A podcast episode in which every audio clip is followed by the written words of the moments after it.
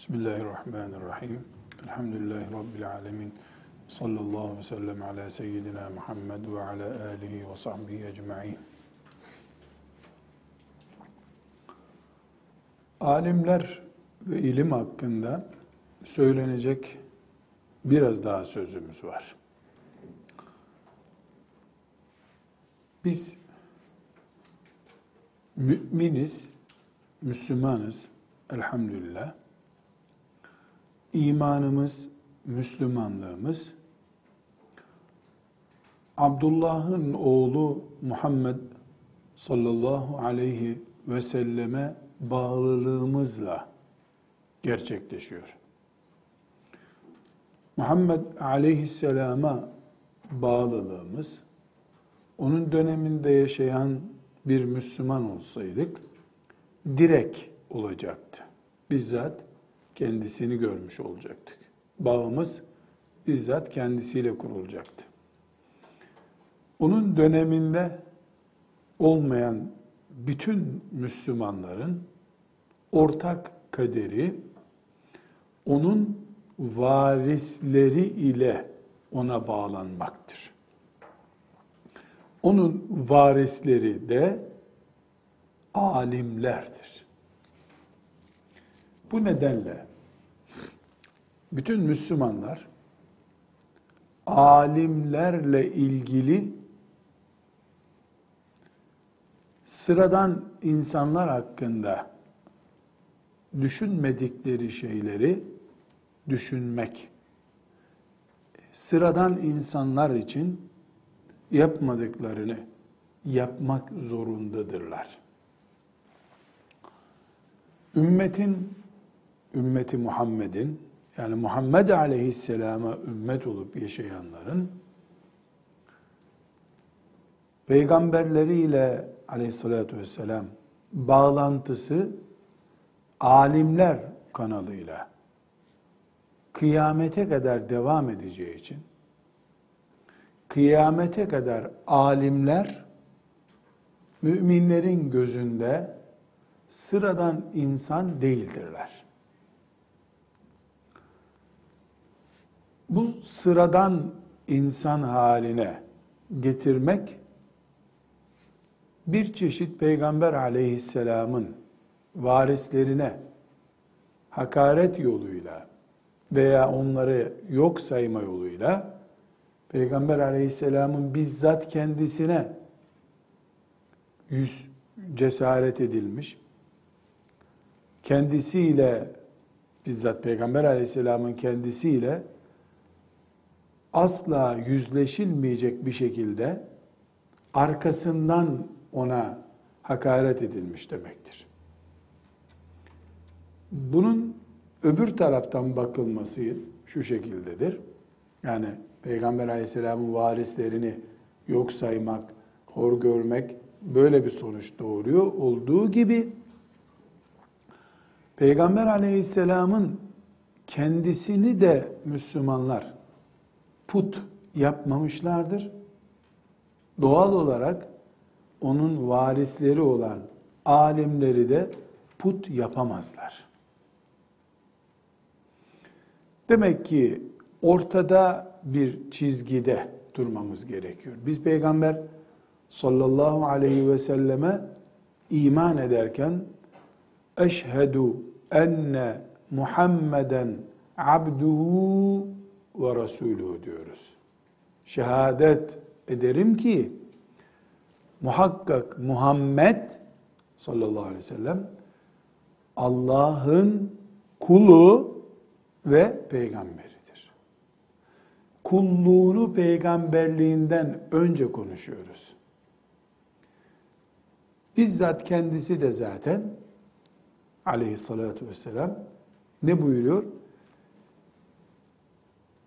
Hristiyanların İsa'yı putlaştırdığı gibi siz de beni putlaştırmayın buyuruyor. Peygamber, ilah değil. Böyle olunca da onun varislerinin ilah olması mümkün değildir. Putlaştırılmaları Mümkün değildir. Kendisi put olmayacağına göre, ilah gibi tutulamayacağına göre varisleri hiçbir şekilde ilah gibi, put gibi tutulamazlar. Demek ki biz alimleri genel olarak baktığımızda yeryüzünde Allah'ın dininin emanetçileri olarak görüyoruz. Allah'ın dini alimlere emanet edilmiştir. Alimler bu şuurda devam ettikleri sürece müminlerin başındadırlar. İlmin ağırlığını taşıdıkları sürece Allah'ın emanetçileridirler. Dinin emaneti onlardadır. Onların konumu cihat konumundan çok daha üstündür. Çünkü ilimle yapılan cihat, yani alimlerin yapmış olduğu cihat, ilim cihadı, elle yapılan cihattan çok daha önemlidir. O cihadın varlığı da buna bağlı zaten. Cihad edecek, mücahitleri de yetiştirecek olan alimlerdir. Alimler olmasa zaten mücahit de yetiştirilemez. Kim yetiştirecek mücahidi? Bu sebeple diyoruz dinin emanetçileri yani dini omuzlanmış kıyamete kadar taşıması göreviyle görevlendirilmiş olanlar alimlerdir. Alimler de esasen mücahit okulu olduklarından, mücahitler Allah için şehit olacak, gayret edecek, insanları da eğitecek onlar olduğundan alimler bir tür mücahitlerin babasıdırlar. İlim yoluyla annesidirler. Bu sebeple alimlerin ilmini Allah yolundaki çalışmalarını dünyaya tıkılıp kalmadan ahiret için, Rablerinin dini için çalışmalarını cihat hatta cihattan daha önemli görürüz. Alimlere bakışımız budur. Biraz sonra da değineceğiz. Önceki derslerimizde de defalarca konuştuk. Alimle kastımız ünvan sahipleri değildir. Şimdiki deyimlerle doçentti, profesördü, eski deyimlerle allame, ulemadan, fukahadan, müfessirinden eskiden bu ünvanlar vardı. Bunların kullanılıyor olması veya bunlardan biri, ikisi, üçüyle anılıyor olması şu sözünü ettiğimiz fazilet yani cihattan daha büyük iş yapan, mücahitten daha değerli bir konumda olan bir insan olmasını gerektirmiyor. Onların hakkını verip vermediği çok önemli. Bir kadın adı kadın, saçıyla, tırnağıyla, bedeniyle kadın veya bir erkek sakalıyla, bıyığıyla erkek. Erkeklik adı, kadınlık adı var. Ama mesela kadın doğurmuyor. Kadınlık yapmıyor. Kadından beklenecek şeyleri beklemiyor ama adı kadın olduğu için de kendisini mesela Meryem'den, Asiye'den daha değerli görüyor. Aynı cinsi paylaşıyoruz diyor. Aynı cinsi paylaşıyorsunuz Meryem'le, Asiye ile ama onlar Meryemliğin bedelini ödediler. Asiyeliğin hakkını verdiler de kadınların sultanı oldular. Hadice hakkını verdi onun. O hakkı verdiği için bedelini, faturasını ödediği için kıyamete kadar e, en değerli Hadice'si oldu insanlığın. Sen sadece kadın olmakta onlara benziyorsun veya filan erkek olduğun için Ebu Bekir'e sadece erkeklik isminde benziyorsun, uygulamada benzemiyorsan senin adın o, kendin başkasın denir. Alimlik de böyle. Bir yolla ünvan sahibi olabilir. Allah'ın şeriatının alimi olabilirsin.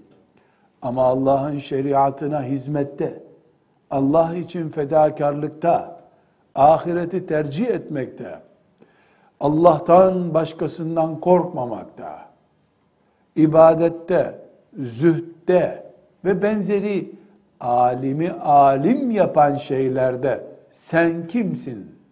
İçini doldurdun mu bu ismin dendiğinde e, yok diyorsan senin adın alim kendin cahilsin o zaman.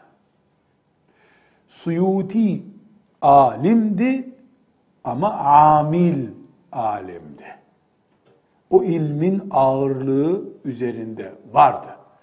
İzz ibn Abdüsselam alimdi. İlmin ağırlığı devletin en üstündekiler yanında bile üstünde hissedilen bir alimdi. Rahmetullahi aleyhim cemiyen. İşte biz alim derken kastettiğimiz şey içini doldurduğu ünvanların sahibi olan alim kastediyoruz.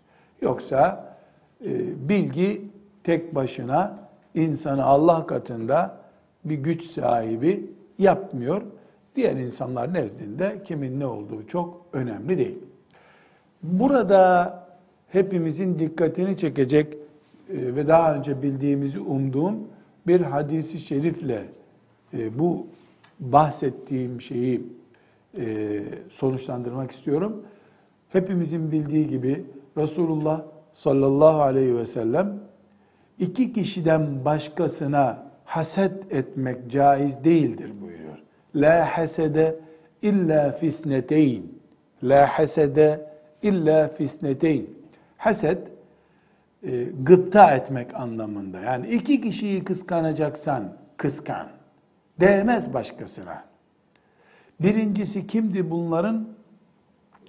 Allah'ın kendisine mal verdiği zengin ve o malı Allah yolunda harcayabilen zengin. Sadece tek çaplı bir zengin değil. Allah ona mal vermiş, o da Allah yolunda harcayabiliyor. Burada bir incelik var ikincisine. La hasede illa fitneteyn iki bölüm. Birincisini sadece konuştuk şimdi. Burada hanım kızlar bu hadisi şerifi düzgün anlamamız lazım. Şimdi Allah bana mal olarak bu gözlüğü verdi. Ben de bunu verdim gitti. Sıfır oldum. Gözlüğüm olmadığına göre malım yok demektir. Verdiğini toptan veren bu hadis değildir. Çünkü hadisi şerif muzari bir fiille kullanılıyor. Allah vermiş, o da onu harcıyor diyor. Süreklilik gerekiyor. Süreklilik gerekiyor ne demek? Sürekli veriyor Allah için demek. Ben o zaman bu gözlüğü Allah için veriyorum, yeni gözlük de ediniyorum. Onu da veriyorum. Ha, Allah bir kişiyi kıskanmamızı istiyor. Adı zengin ama hem çalışıp zengin oluyor hem de zenginliğinden Allah için harcıyor olanı. Mesela babasından kendisine külliyetli mal kalıyor. O da onu hemen infak ediyor. Bu şüphesiz değerli bir şey. اَلَّذ۪ينَ يُنْفِقُونَ dediği zaman infak edenler zaten değerli. Meselüllezine yunfikune emvalehum fi sebilillah ayetinden yola çıksan sadece muhteşem Müslüman. Ama gıpta edilecek olan sürekli kazanıp sürekli harcayandır. Çünkü onun fonksiyonu sürekli kazanıp sürekli harcayanın fonksiyonu diğerinden daha güçlüdür. Daha bir kere verip bitiren gibi değil o. Demek ki la hasede illa fisneteyn iki kişiden başkasına gıpta edilmez. Birincisi bir zengin, o zengin Allah yolunda harcıyor. Kazanıyor, harcıyor. Kazanıyor, harcıyor. Dere gibi. Sürekli akıtıyor suyu. Depo gibi değil. Depo gitti mi gitti bir daha doldurursan doluyor. Bu dere gibi mübarek. Su yerden çıkıyor, denize akıyor. Yerden çıkıyor, denize akıyor. Ve ikincisi ne? Allah ilim vermiş bir adama, o adam. Ama o da yakdı biha. Yakdı bih. O da o ilimle amel ediyor. İlmin hakkını veriyor. İlmin gereğini yapıyor. Nasıl tercüme edersek edelim. Demek ki iki kişi kıskanılacak, imrenilecek. Keşke ben de öyle olsam denebilecek bir yerde duruyor. Biri mal sahibi zengin, o malını Allah yolunda harcıyor. Öbürü de ilim sahibi, bir alim, o ilmiyle amel ediyor. Buradan ne çıkıyoruz? İlim ve mal helal bir şekilde senin olabilir. Ama kıskanılacak bir Müslüman değilsin. Ne zaman kıskanılacak birisi olacaksın? Dere gibi ilim senden denizlere akıyorsa ve gereğini yapıyorsan ilmin, mal sende dere gibi denizlere akıyorsa Allah için bunu infak edebiliyorsan. Her halükarda bu hadisi şerif bir kere daha önümüze alimlerin bu ümmetin kıskanılacak kimseleri olduğunu, peygamberlerin peygamberinin varisi olarak Allah'ın dininin yeryüzündeki emanetçileri olarak imrenilecek bir durumda olduklarını e, gösteriyor. Burada hanım kızlar e, bu derste özellikle öne çıkarıp sizin dikkatinize sunmak istediğim başka bir başlık var. Alim olmak bu kadar meziyetli, şehitten daha değerli, cihattan daha değerli, imrenilecek iki kişiden bir kişi. Bunlar doğru fakat bir hakikat hiç zihninizden gitmemeli. Hangi nimet gelirse derdiyle gelir. Zengin versin ne kadar malı var deme. Zengin olunca vermenin önünde engeller var. Onun için vermek değerli oluyor. Alim de o kadar kolay alimliğin bedelini ödeyemiyor. Şunu iyi bilin ve kırmızı bir kalemle bunu yazın. Alimliğin hakkını vermek alim olmaktan daha zordur.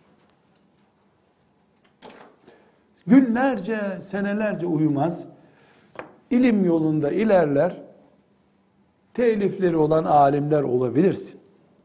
Hanımının ya da kocanın ya da çocuklarının gönlünü kıramazsın, arkadaşlarının gönlünü kıramazsın. Bir kere ilmin gereği olan cesareti gösteremezsin. Allah için konuşulacak bir cümleyi konuşamazsın. Batar gider bir çuval incil. Bir çuval inciri batırırsın. Alim olarak kalmak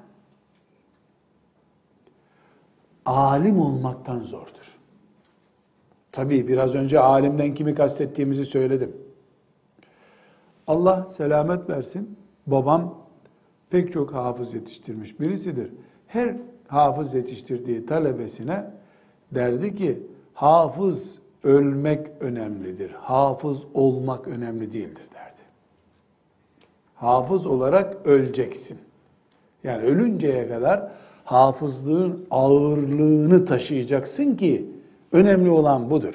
Aynı şekilde diyoruz ki bir alimin alimliğinin hakkını vermesi alim olmaktan zordur. Alimlerin de kendilerine göre belli başlı dertleri vardır. Bir alimin en büyük derdi alimin kıymetini bilmeyen eşi ve çocukları olmasıdır. Akrabaları olmasıdır.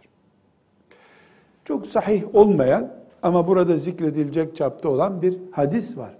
Bunu hadis olarak da e, defterlerinize yazabilirsiniz. Yani Arapça metniyle de yazabilirsiniz. Ezhedun nasi fil alimi ehluhu ve ciranuhu. Ezhedun nasi.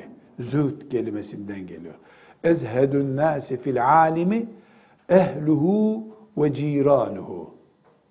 Alimin en değersiz olduğu yer ailesi ve komşularıdır. Bütün alimler için geçerlidir bu.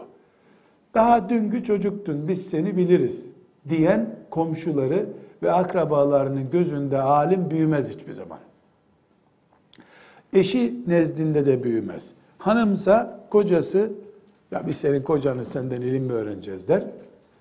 Ee, erkekse karısı, ailesi, hanımı yani biz karı koca olarak senin bu nazını mı çekeceğiz? Ya alim sen alimsin. Derler veya demenin gereği olan psikolojik tavırları gösterirler. Alim hiçbir zaman kocasına, karısına karşı, oğluna, kızına karşı yüzde yüz alim olamaz. Yakın çevresine karşı da alim olamaz. Hadis-i şerifi söyledim. Ezhedun nasi fil alimi ehluhu ve ciranuhu. Böyle bir imtihandır bu ama.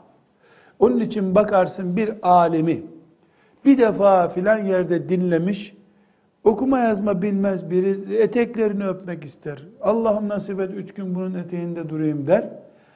Kendi yakın akrabası, komşuları e, epeydir neredesin hoca göremiyoruz seni derler. O alim bile demez ona hoca der. İsmiyle çağırır. Neden? Bir nimet yanı başındakiler için nimet değildir. Şehirde yaşayanlar bir köye gittiklerinde ne mutlu bu köylülere derler. Şu köyde bir sene yaşasam diye düşünür. Şehir, şehirde yaşamayan köylüler de ya şu köyden bir ay kurtulsak da şehirde biz de bir rahat yaşasak diye düşünürler. Çünkü hangi nimet kimin elindeyse o nimet değer kaybediyor. İnsanlar çocukken babaları onlar için Allah ve peygamberden sonra en değerli, anneleri Allah ve peygamberden sonra en değerli nimet olduğu halde ellerindeyken o nimetin kıymetini bir Anneyi kaybedince ah anam vah anam olur. Bütün nimetler için geçerli bu. Alim insan da bunu bilerek ilmiyle meşgul olmalı. Aksi takdirde pek çok alim, karısının gözünde, kocasının gözünde, çünkü kadınların da alim olacağını kabul ederek burada söylüyorum bunu. Çocuklarının gözünde perişan bir adam. Adamcağız kitabımı yetiştireceğim diye gece yarılarına kadar çalışıyordur, mum ışığında yazıyordur. Eve geldiğinde bitti mi kitabın Allah mübarek etsin denecek da neredesin kaç gündür? Bu çocukları tek başımıza biz mi bakıyoruz? Doğururken tek doğur, bakarken tek var. Bana ne senin kitabından dendiğinde ne hale geleceğini düşünün. O alim işte beş asır sonra İstanbul'da bir medresede bu kitabı okunacak inşallah diye kim bilir her sayfası bitince şükür secdesine kapanıyordur. Eve gelince de bana ne senin karalamalarından deniyordur. Nasıl çarpıldığını düşünün.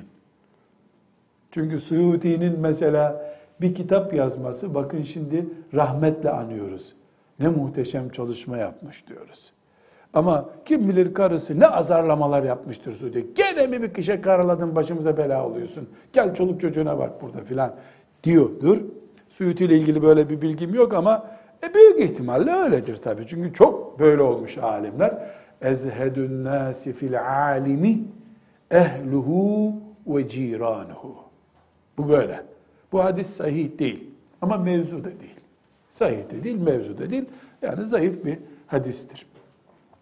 Alimlerin birinci sorunu budur. Bu çok riskli bir sorun.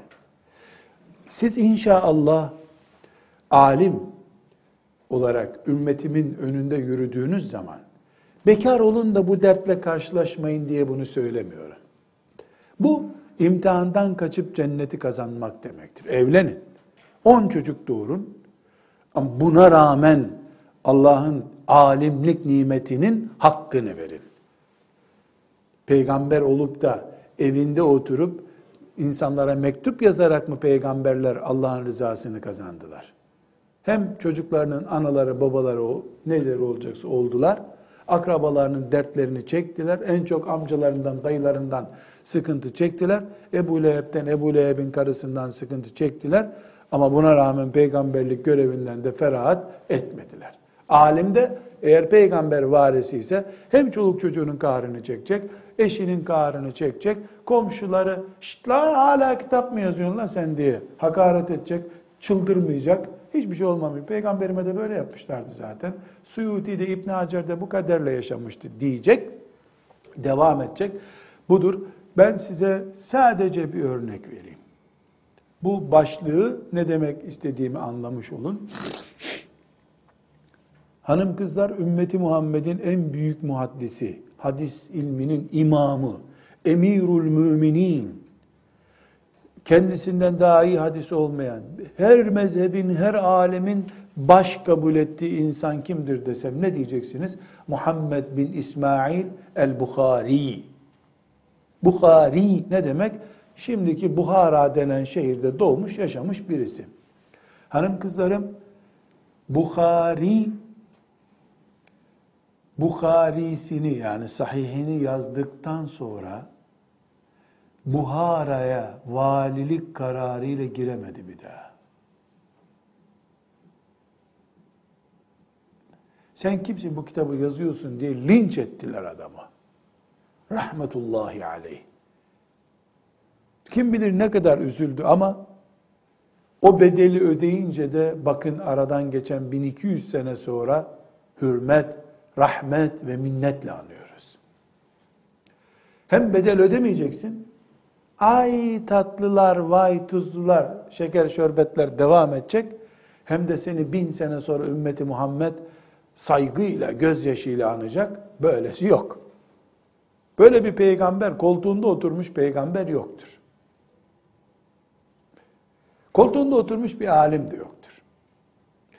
Alimlerin birinci sıkıntısı budur. İkinci sıkıntısı alimlerin iç sıkıntılarını konuşuyoruz. Biz tarih dersi için bunları konuşmuyoruz ama bunu anlıyorsunuz. Ne için konuşuyoruz bunları? İnşallah yarın sizin de karşılaşacağınız şeyler. Biz bize nasip olmadı bu yaşa kadar ama inşallah siz gençsiniz. Size nasip olacak. Siz bunları daha canlı ve daha aktif biiznillahü teala e, yaşayacaksınız. Muhakkak size bu fitne gelecek. Çünkü istisnasız herkese geldi. Bunun istisnası olmadı. Kimi dayanamadı, ey boş ver deyip ticarete gitti. Kimi de Rabbim son nefesime kadar dayanacağım dedi, sabretti. Kimi sağlıkla tabi sınandı. Mesela benim e, hocalarımdan üç tanesini hatırlıyorum. E, biri yaşıyor hala. En büyük sıkıntısı diz ağrısıdır. Yani şimdi bile görüştüğümüzde tut beni kaldır diye kalkabiliyor. Defalarca sormuşumdur. Konuşma, konuşma. Kaloriferli yerde ders çalışıyorsunuz deyip geçişmiştir hep beni. Meğer betonlarda oturup ders çalışmış. 10 yaşında çocuk betonda ders çalışıyor. Sobasız bir yerde kışın ezber yapıyor. Bir gün, iki gün değil, bir sene, iki sene. Dizlerinde artık romatizma girmiş. Bir daha ölünceye kadar bırakmıyor onu.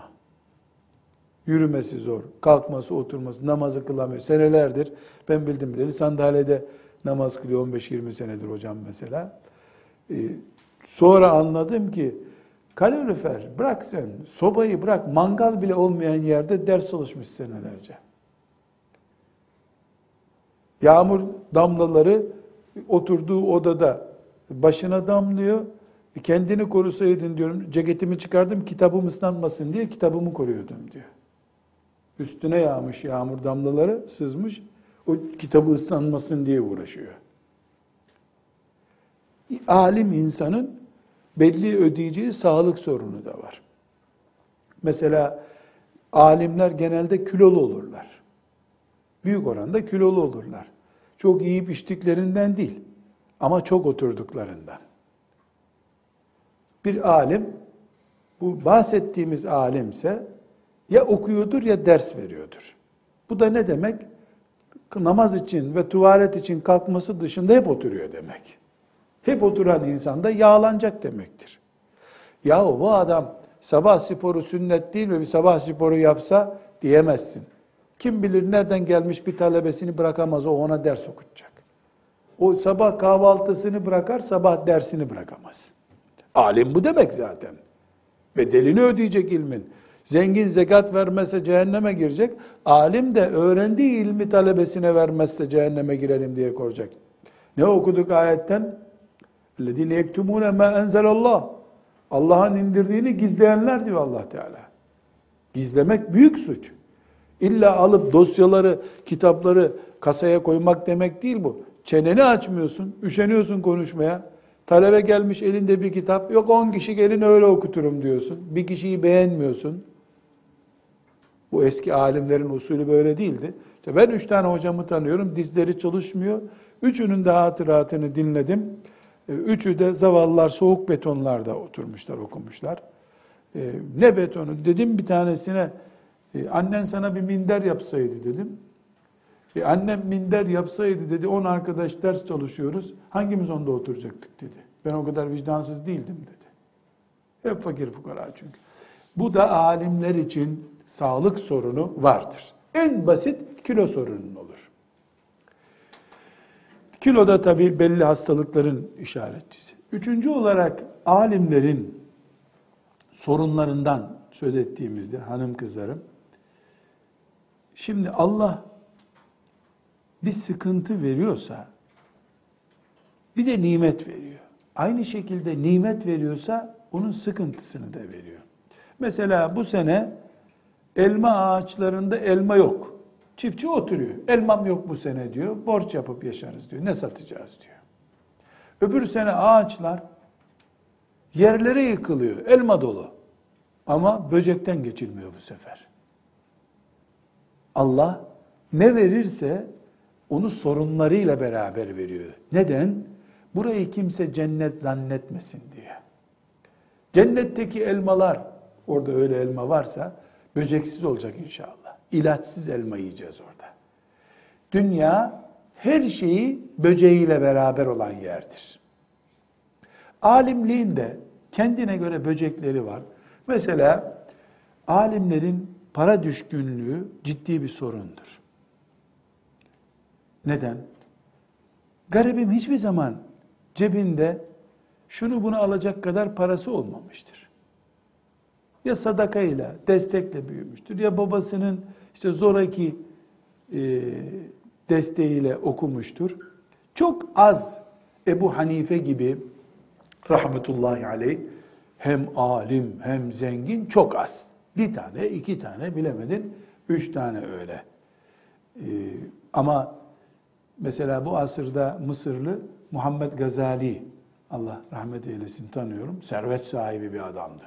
Ailesi zengin bir aile, büyük villada otururdu.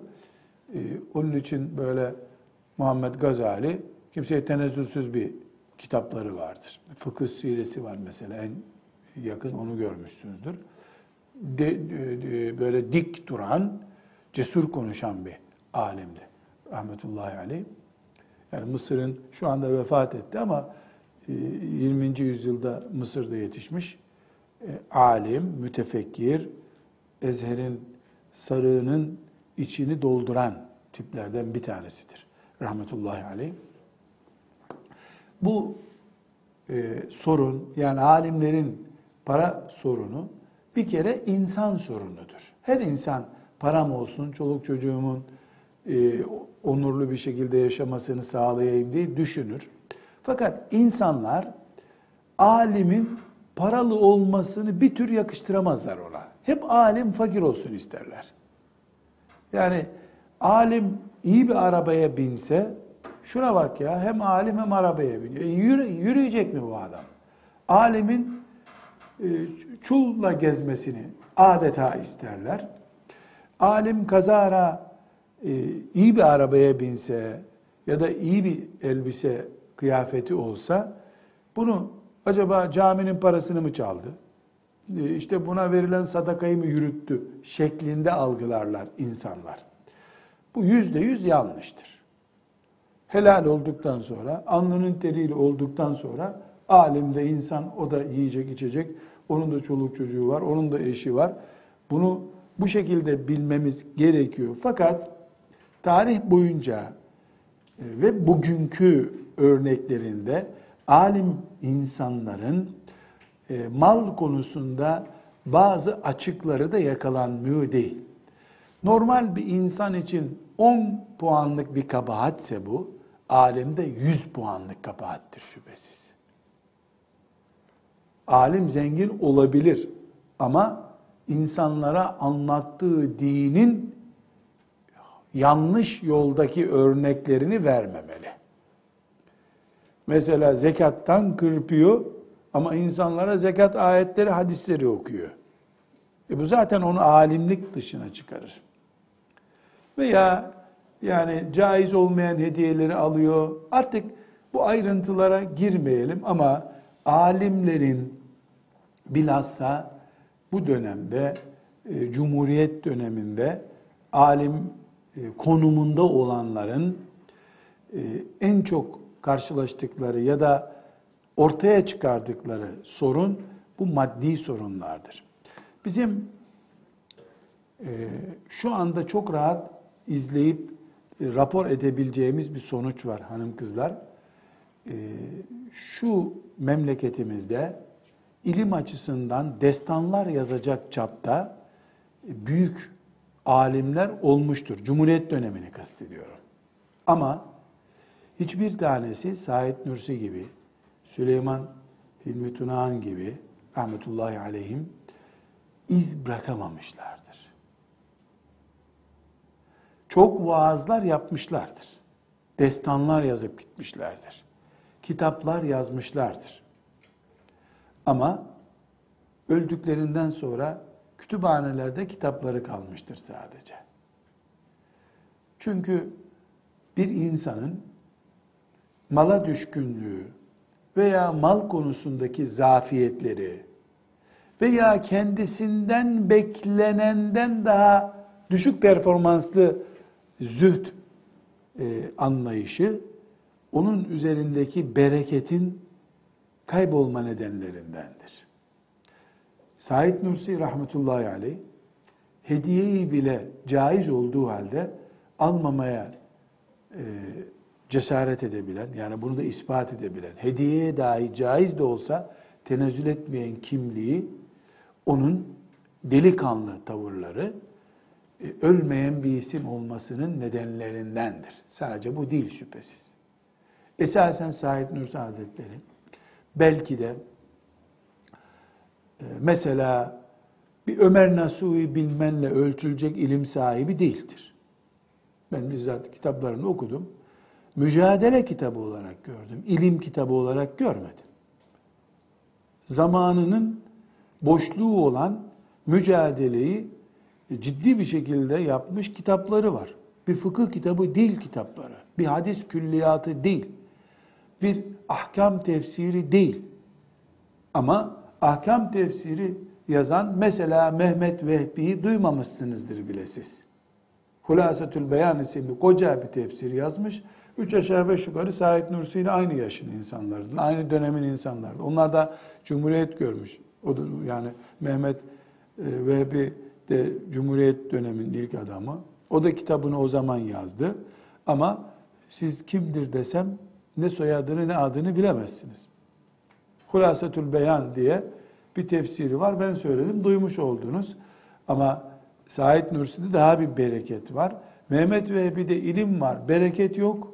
Said Nursi'de onun gibi belki tefsir, ahkam ilmi yok. Ömer Nasuhi bilmen gibi ilim yok. Ama cihat heyecanı var, boşluk doldurma heyecanı var, gayret var, zindan var, uykusuzluk var, himmet var, sabır var, şecaat var. Ee, bunlar olunca da Allah ölmez bir isim sahibi yapıyor.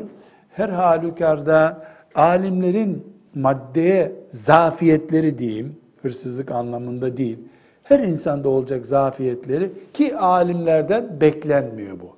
Alim dediğin dünyaya tenezzül etmesin isteniyor. E, helal de olsa bir miktar zühd yaşasın istenir alimden. Bunu istemekte de ümmeti Muhammed haklıdır. Haram değil sana ama sen kardeşim daha zahid ol. Ki okuduğun Kur'an senin üzerine yansımış olsun. Anlattığın ashab-ı kiramın hiç olmasın bir değişik versiyonunu sende görebilelim biz denir. Kardeşler, kızlar, hanımefendiler, geleceğin müstakbel zamanın alimleri olarak sizler bunlar muhakkak karşınıza çıkacak diye belki demiyorum ama büyük oranda siz bu sıkıntıları bilin, bu mücadeleye hazır olun. Yoksa öğrendiğiniz şeylerin turşusunu kurarsınız. Başka bir işe yaramaz. Alimler açısından ilmin getirdiği şehvetler de vardır. Tabi şehvet kelimesini mecazi başka bir manada kullandık. Yani şehvet cinsellik olarak anlaşılıyor ama her mesleğin kendine mahsus bir şehveti vardır. Şehvet bir şeyden lezzet almak, tatlanmak demektir. Nasıl çiftçi tarlasını böyle çocuk gibi okşuyor.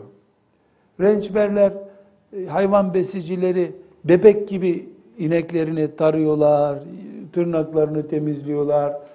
E, bu her şeyin bir şehvet yani kedi seven birisi kedisini çocuk gibi bakıyor. Bu bir şehvettir işte. Şehvet bir şeyden lezzetlenmek demek. Para saymak da bir şehvettir. Şöyle bir örnek vereyim size. Siz tabi şu anda kasanız yok, para toplayacak durumda değilsiniz ama mesela babalarınız dükkan filan işletiyorlarsa ya da mesela emekli parası aldığı zaman babanız onu bir bankaya bir yere koymadıysa üç gün dört günde bir bir sayar onu. Yani çalındı mı diye değil. Bir daha bir sayayım bakalım. Böyle bir daha. E, dün saymıştın. E bir daha bir daha. Tamam sayalım. Nasıl bir anne dün çocuğunu öpüp okşamıştı. Dün okşadım, öptüm diye bugün bir daha öpmeyeyim diyor mu? Her gün o her gün sevmek her gün ayrı bir lezzet. Para da öyle. Her mesleğin kendisine mahsus böyle bir ezik tarafı, şehvet tarafı muhakkak vardır. Alimlikte de, alimlerde de bu tip e, sıkıntı diyeceğimiz şehvet vardır. E, biz hem alim kimdir, hangi alimin peşinden gidilir sorusunun cevabını öğrenmek için hem de inşallah yarın ulema koltuğuna oturduğumuzda bunlar bizde olmasın demek için alimlerin gizli şehvetleri diye bir e, başlık açıp belli şeyleri tespit edelim. Hanım kızlar alimlerin gizli şehvetlerinin birincisi farzı ayın ilimler, farzı ayın konular dururken farz-ı kifayelerle meşgul olmalarıdır. Hem ilim öğretirken derler ki Farzı kifaye farz ayından sonra gelir. Yani farzı kifaye ile meşgul olmak doğru değildir derler. Kendileri farzı kifayeyi farz-ı yerine koyarlar. Bunu yapar alimler. Her alim böyle değil tabi. Yani alimlerin gizli şehvetlerinden söz ediyoruz. Şimdi bu e, alimlerin bu hastalığı, bahsettiğimiz bu hastalığı düzeltilebilir mi? Düzeltilir şüphesiz. Nasıl düzeltilir? Bir, alimi yetiştiren hocanın, yani alimin aliminin kimliği, yetiştirme tarzı, kapasitesi, talebesi üzerindeki emelleri buna etki ediyordur. İki, alim ilmi Allah için değil de meslek olarak icra ediyorsa geleceği sonuç budur zaten. Üç, alimde basiret kıtlığı vardır. Ne demek basiret kıtlığı? Bir yerde deprem olmuş. İnsanların evi, Dükkanları her şeyi yıkılmış. Üç gündür depremden dolayı açlar. Karlı bir havada, soğuk bir havada evleri yok adamların. Sen de olay yerine geçmiş olsun için gidiyorsun. Yanına da bir tepsi baklava alıyorsun. Adamların ekmeği yok. Kışın battaniyeleri yok. Kar altında duruyorlar. Sen baklava ikram ediyorsun. Farz-ı kifaye ile meşgul olmak bu demektir. Nesiller dinsiz olarak yetişiyor. Gusül nedir bilinmiyor. Teyemmüm nedir bilmiyor insanlar. Belki sokaklarda cünüp geziyor, belki camiye cünüp geliyorlar. Böyle bir sıkıntı var zamanında senin. Sen Cüneydi Bağdadi'nin gördüğü rüyanın hikmetleri üzerinde ömür çürütüyorsun. Alim hatası bu işte. Bu Cüneydi Bağdadi'nin konuşulmaması gereken bir konu olmasından kaynaklanmıyor. O da konuşulmalı. Ama gusül abdesti öğrenildikten sonra konuşulmalı. Farz-ı ayınlar öğrenildikten sonra konuşulmalı. Bunun gibi sebepler ve örnekleri çoğaltmayalım. İkinci olarak alimlerin gizli e, şehvetlerinden söz ediyoruz. İkinci olarak alimlerin düşebileceği şehvet sıkıntılarından birisi de kendisine muhalefet edene saldırmaktır. Onu öven birisi oldu mu teşekkür eder. Bu sözü beğenmedim denmeye görsün ona. Tamam bitti. Ondan sonra senelerce ona cevap verir artık. Başkalarına cevap vermekle bir alimin vakit harcaması gizli bir şehvet hastalığıdır. Bu hastalık pek çok alemi bulmuştur. Zehebi'mizden örnek vermek istiyorum.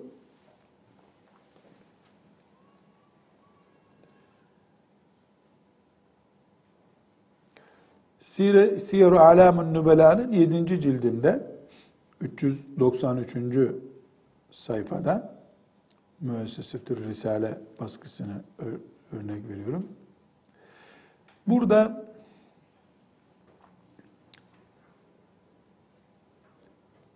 kaliteli bir alimden söz ederken ihlaslı alemin, derdi ilim olan alemin özelliği şudur diyor. Birisi ona bir tenkitte bulunduğu zaman cevabı şudur. Rahimallahu men ehda ileyye uyubi. Rahimallahu men ehda ileyye uyubi. Allah ayıplarımı bana hediye edene rahmet etsin. Demek ki Zehebi'nin gözünde ciddi bir şekilde ihlasla yol alan alim kalitesi buymuş. Rahimallahu men ehda ileyye uyubi. Ayıplarımı bana hediye edende Allah rahmet etsin. Bir defa ayıplarının olacağını kabul ediyor.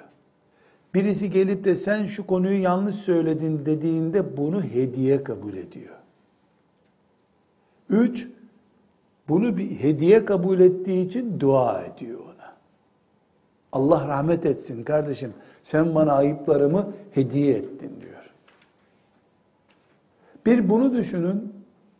Bir de bir alim düşünün. Birisi diyor ki sen şunu yanlış yaptın. Sen daha ilkokula giderken biz bu kitapları yazmıştık. Edepsiz, cüret nereden çıktı bu? Senin zaten mezhepsizliğinden şüphe ediyorum. Bir de böyle dediğini düşünün.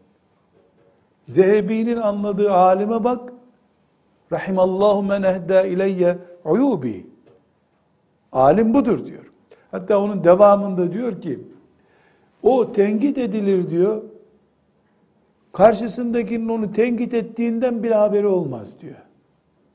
O dosyasını düzeltmiştir.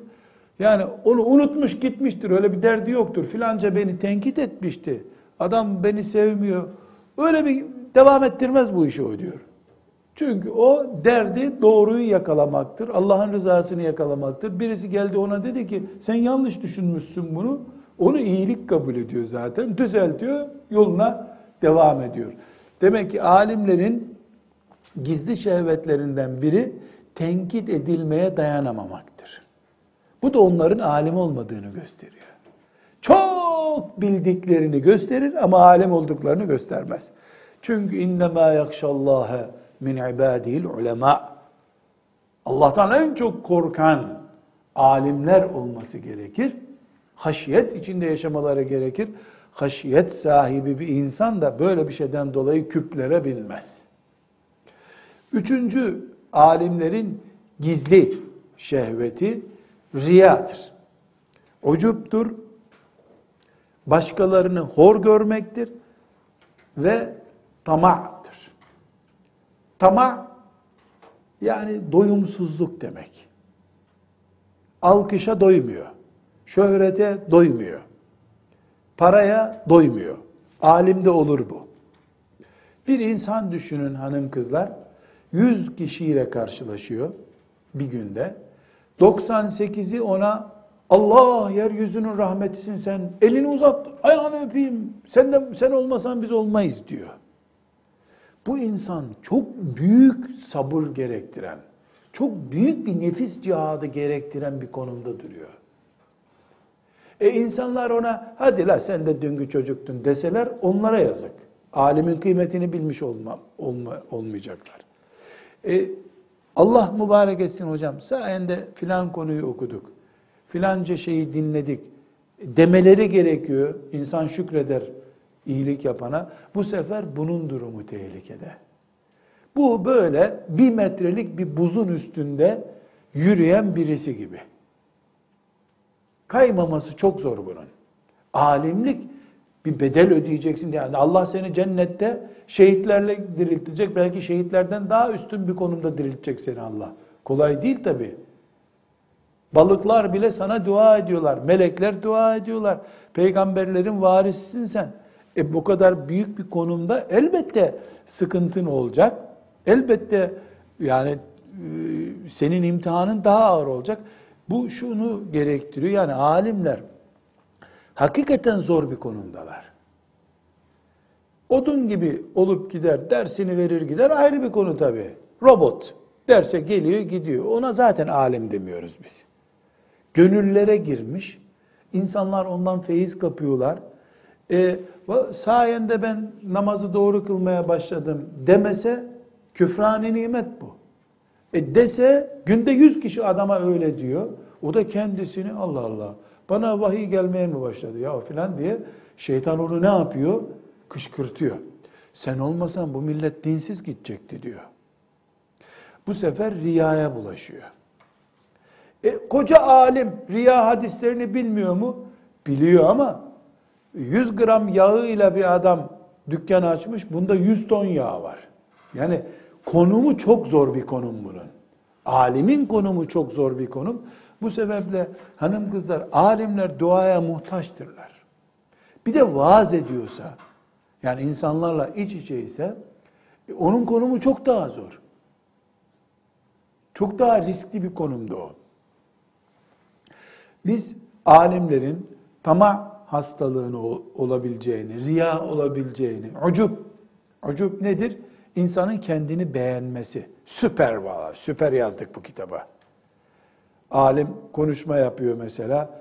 O bundan iyisi olmazdı herhalde diyor. Bu ucuptur. Her Müslümanda ucup hastalığı olabilir. Hacıları mesela dinleyin. Hacı efendi Allah kabul etsin. Nasıl geçti?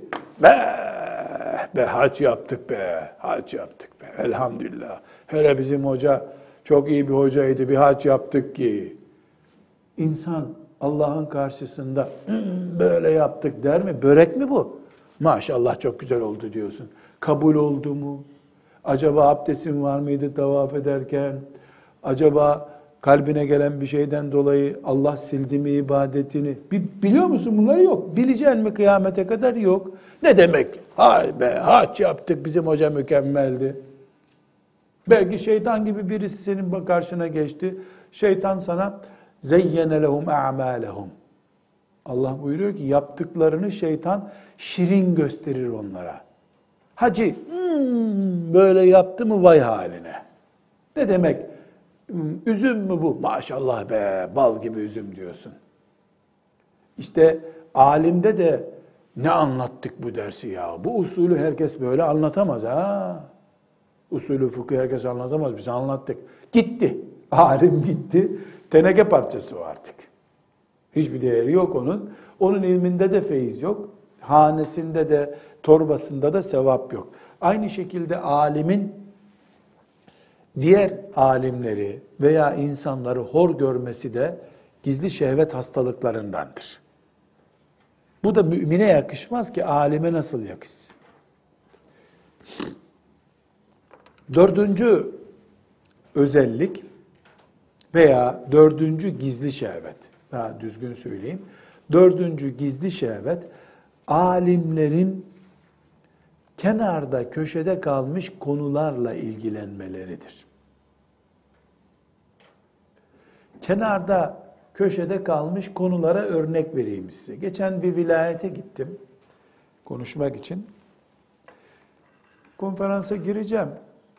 Eski dostlarımdan biri dedi ki hocam dedi bir hoca efendiyi geçen hafta konferansa çağırdık dedi.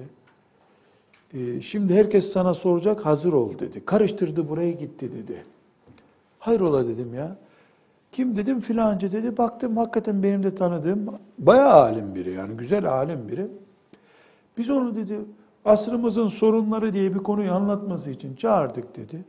Geldi bize iki saat burada Adem aleyhisselam var ya bizim babamız o cennetteki Adem değil başka bir Adem bu dedi diyor.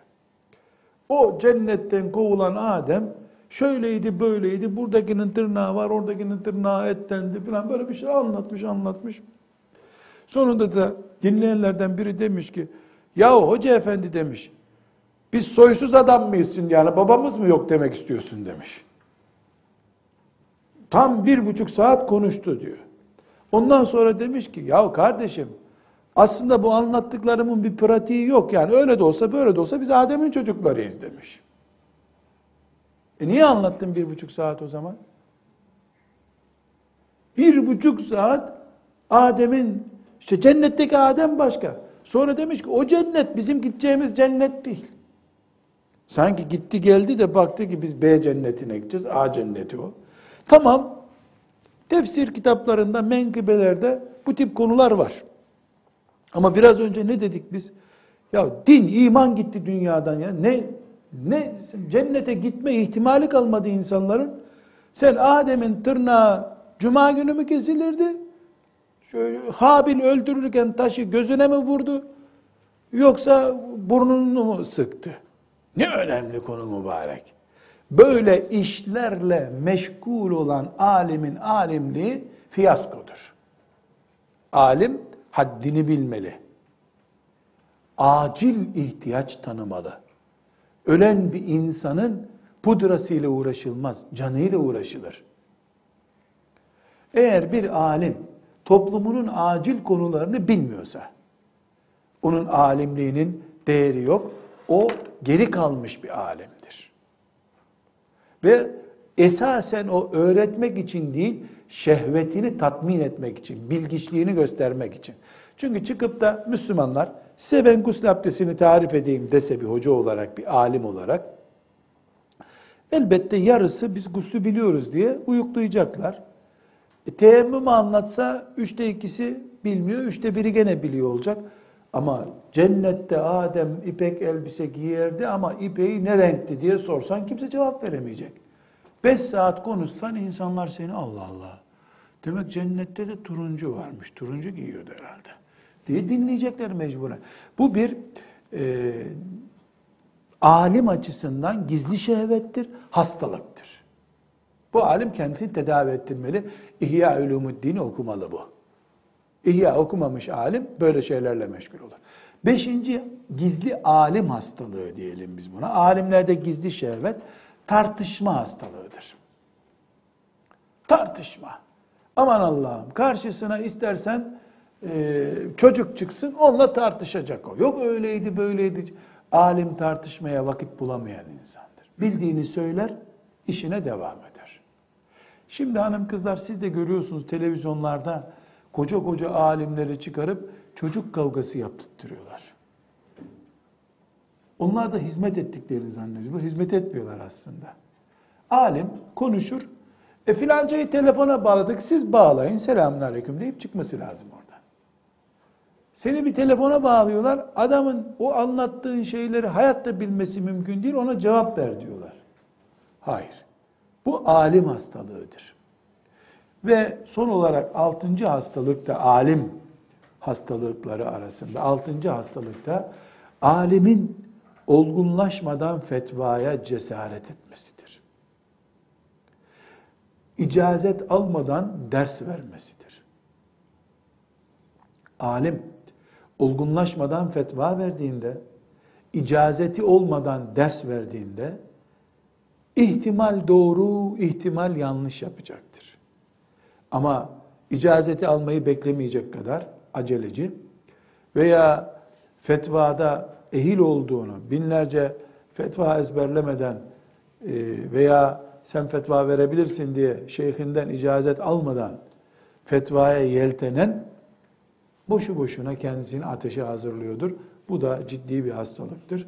Devam edeceğiz alimler konusuna. Velhamdülillahi Rabbil Alemin.